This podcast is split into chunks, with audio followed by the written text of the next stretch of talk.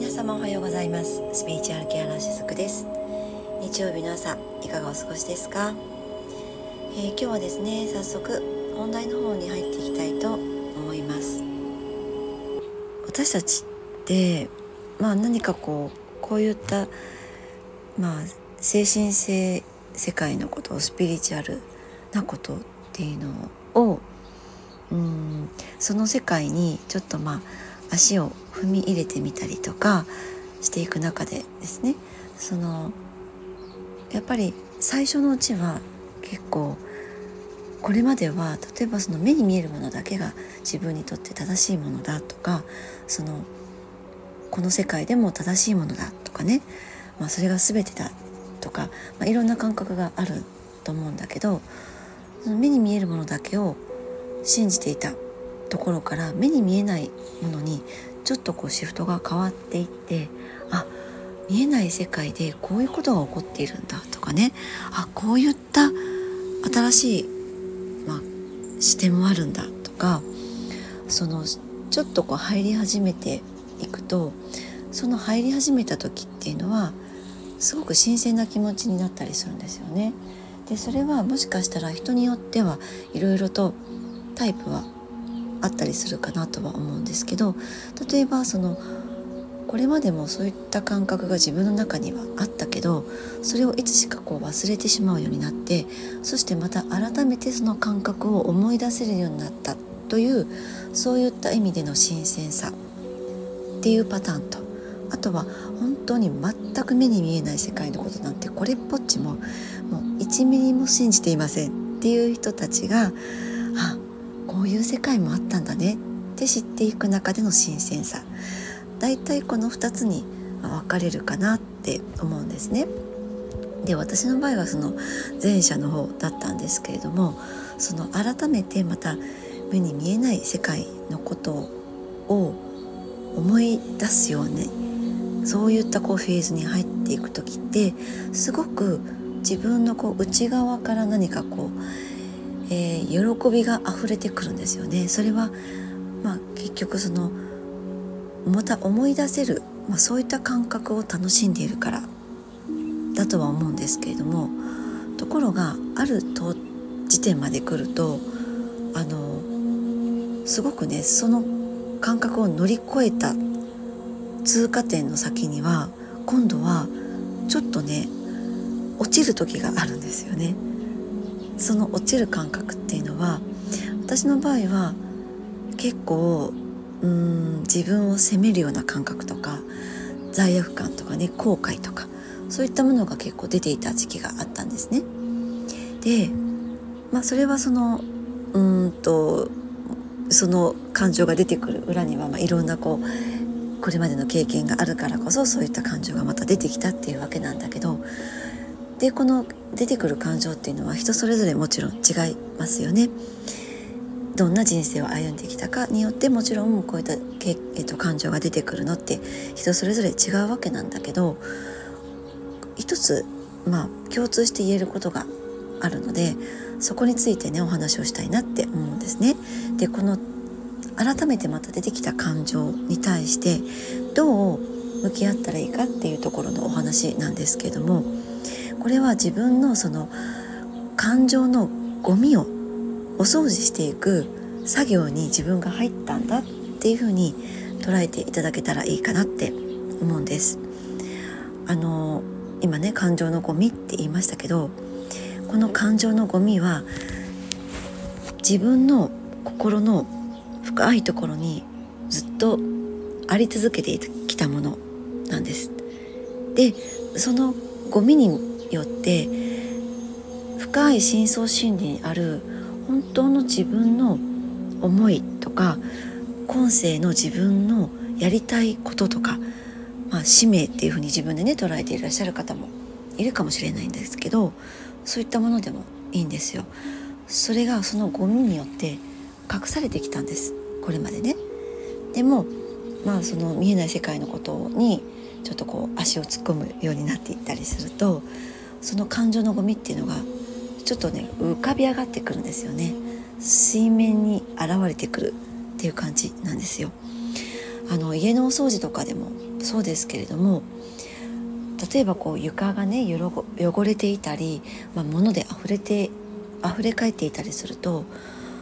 もともとあった床がどんなものだったかってわからなくなりませんか？あるいは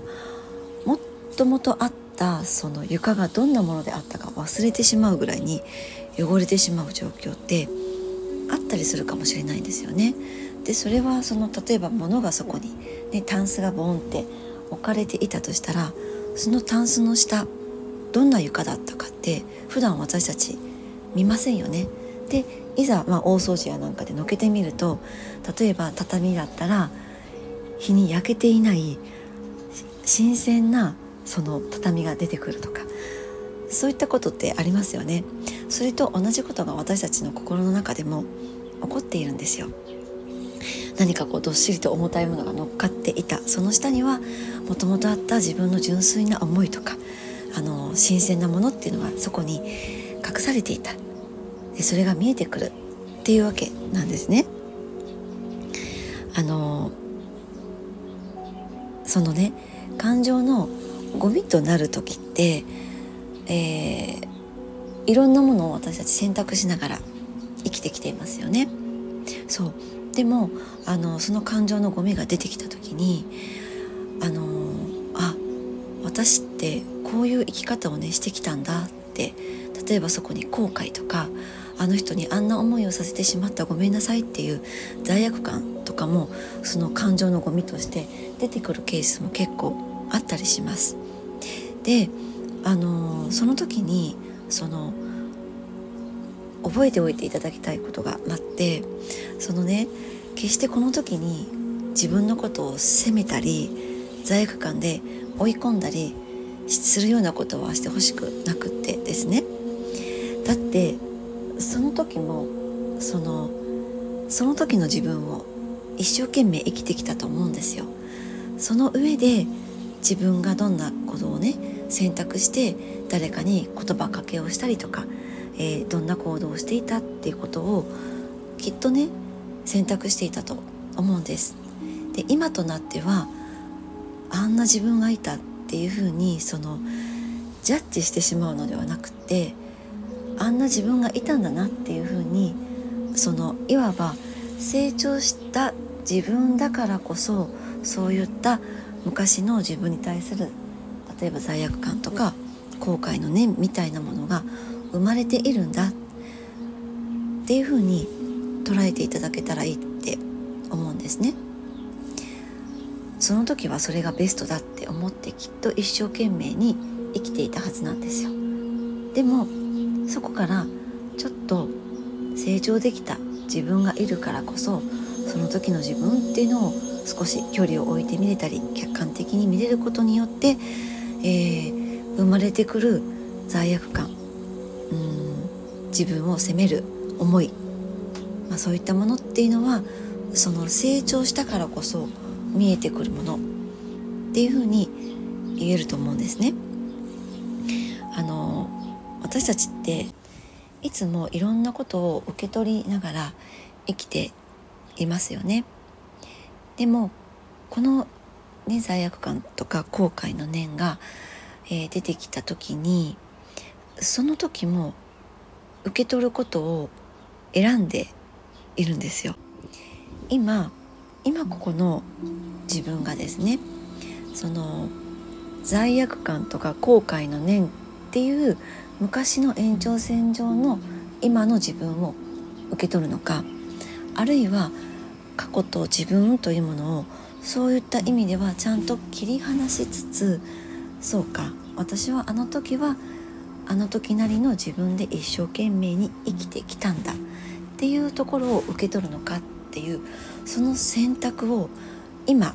することがとっても大事なんですよね。この後者の方の今の自分を受け取ることが今度は未来にもつながっていきますしあるいはこの過去の自分の意識さえも今度は自動的に書き換わっていきます。よく潜在意識を書き換えるとかいう、まあ、そういったメソッドとかもあったりしますけれども潜在意識ってその意図的に簡単に書き換えられるものではなくて自分の中のその今何を受け取るかっていうその意識がバンと変わったことによって過去の潜在意識っていうのは自動的に書き換わっていくものなんですね。なので今何を自分が受け取るのかっていう本当にまあ、うん、よく言われていることですけど今ここの自分を大切にしていくその意識が未来をも過去をもまた変えていくことは可能なんだっていうそういったお話をね今日はお伝えしたかったわけなんですね。えー、まあ先月先月じゃない ごめんなさい、えっと、9月の15日がねちょうど新月だったですよね。でまああの9月遡って8月はライオンズゲートがあったりそしてそれより以前には夏至があったりとまあその何て言うのかな天体の動きから見ても取れるように今その転換期っていう、まあ、そういった流れにはなっているわけなんですよね。でその流れに、まあ、この身の回りで起こるいろんなこう若干ね自分にとっては辛いなとか大変だなとかそういうふうに感じる出来事っていうのはあるんだけれども本当はその波に乗っているからこそそういう事象を通してそういう転換期に今自分はいるんだっていうことをまたして、えー、知っていけるそういったねタイミングでもあったりするわけなんですよね。でそういう時期っていうのはその土台から何かこう大きく揺さぶられるようなこととかね、えー、覆されるようなことっていうのを体験する方ってやっぱね多かったりします。私の周りにもね実際そういう中にいらっしゃる方もやっぱり多いですよね。なんか例えばですね引っ越しを余儀なくされたりとかその家庭の中で、まあ、いろんな変化があったりとかですねあと怪我とか病気っていうのも結構私のあの職場の中ではね あったりしますねすごく分かりやすい出来事ですよね。あと、まあ、日々起きることっていう風な観点からすると例えばこう古着とか古いものを手放すことをやったりとかあとすごくお気に入りだったものがなくなったりとか壊れたりとか。私はねこのなくなったりっていうのがちょっとあったんですけどね。あとまあ家電製品がね壊れたりとか、まあ、実はこういったことでその新しいものを入れたりすることもできるんですよね。昨日の昨日の？じゃないか。先一昨日かな？のお話にもちょっとここはつながってくるんですけどあのー、そうそうちょっと余談になるんですけどね私スピリチュアルアロマスプレーという、これはその方のその時のエネルギーの状態に合わせてお作りする、えーと、アロマオイルをね使って、まあ、スプレーをお作りしてるんですけれどもそのねボトルをいつもはねあの無印良品で購入してたんですよ。あのまあエタノールとか、えー、アロマオイルを使うのでそれにへこたれない材質の容器が必要なんですよね。でそれにぴったり合うのが、まあ、これまでは無印良品で手に入れていたんですよ。で先日またそれをね購入しようと思って行ってみたらそこの店舗に置いてなくってなんかこう模様替えをしていたので場所が変わったのかなと思って探しまくったんだけどなくってで店員さんに聞こうかなと思ったけどどの方も忙しそうであもう今日はちょっとやめとこうと思って帰ったんですね。そして何気なくあのその後アマゾンで何かこう代わりのボトルはないかなと思って探してたらめちゃくちゃいいのを見つけたんですよ。でもともとこのアロマスプレーって私あのボトルの色をねブルーで作りたかったんですよねブルーでお作りしたかったんだけど、ま、なかなかその時いろんなサイトで探すんだけどいいなと思うものがなくってで結果的に無印の方で購入してたんですがつい先日何気なく見ていたらものすごくいいあこれがいいっていうのを見つけたんですよね。でこれも今お話ししたところにちょっとつながっていてその一見お気に入りだったものが無印良品の店頭で見つからなかったんだけどそれをちょっともうそこに執着することをせずに、まあ、手放したわけですよね。あ今日はやめとこうって。そしたらその後もともと自分が理想としていたそのブルーのボトルというものに出会えたっていう、まあ、こういったことがねちょっと余談として最近あったことなんですけれどもね。そう、まあ、そういった日々起こることの中でもこの転換期っていうのはいろんなことがあったりするんですよね。あと人間関係が変わったりとか、まあ、自分の元から誰かが去っていったとかですねあと、うん、感情のところから言うと自分の気持ちとか意識が変わっていった、まあ、変わらざるを得ない何かが起こって結果的に変わっていったっていうことですよね。あとこの9月に入るその辺りから新しいことを始めていった、まあ、その予兆はね8月7月ぐらいからあったけど実際動き出していったのがこの9月ぐらいから始まっているっていう方もいらっしゃるかなって思います。あの多くの方っていうのはこういったことをその実はね変化っていうふうにして意識のところに上げていくことが難しい方が多かったりするんですね。なのでその意識的に自分の意識の上に上げていくことによって実は来年以降2024年以降特に25年以降の生き方が変わっていきますものすごく影響を与えてくれるものになっていきますあの2026年以降もまたさらに時代の変化の波が大きくありますこの2020年代っていうのはですねあのこの時代もそしてその時代を生きている自分も変化の波をどう乗りこなしていくかっていうことが重要だったんですね。あのコロナがまさにそのきっかけですよね。そう、えー、先ほどね多くの方がその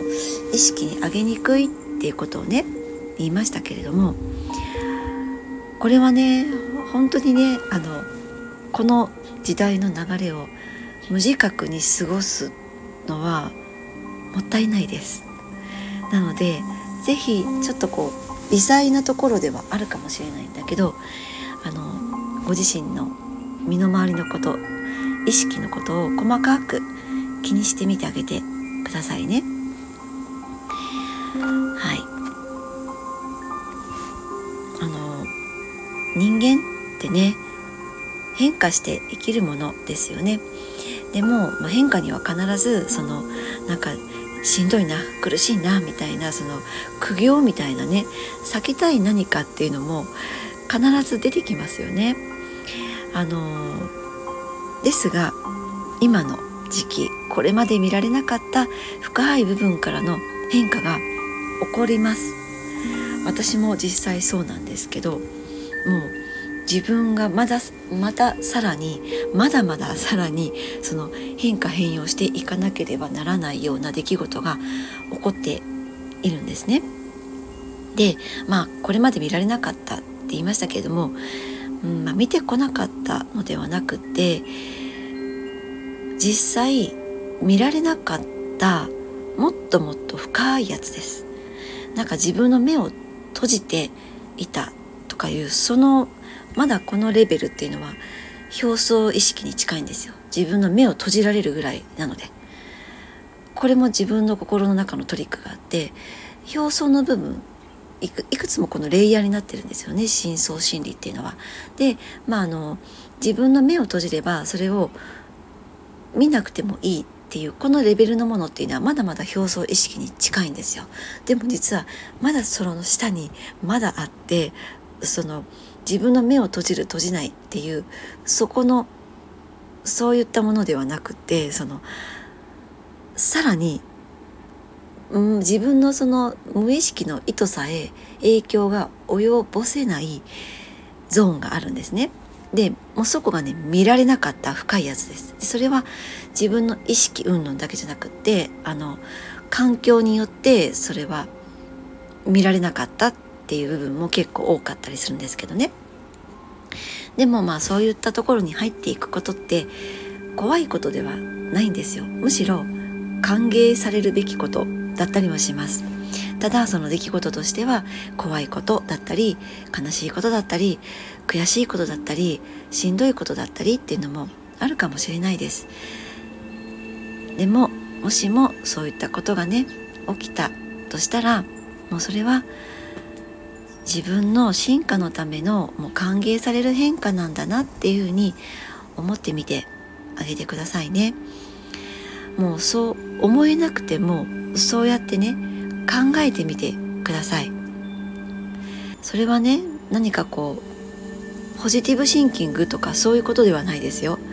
そんなうん浅いものではなくて内側にあるその英知というか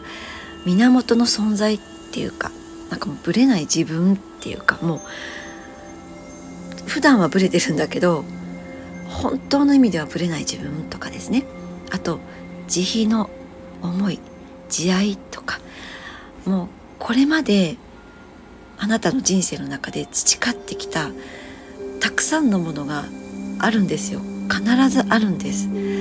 深いなんかものですよね。深いところのそういったものが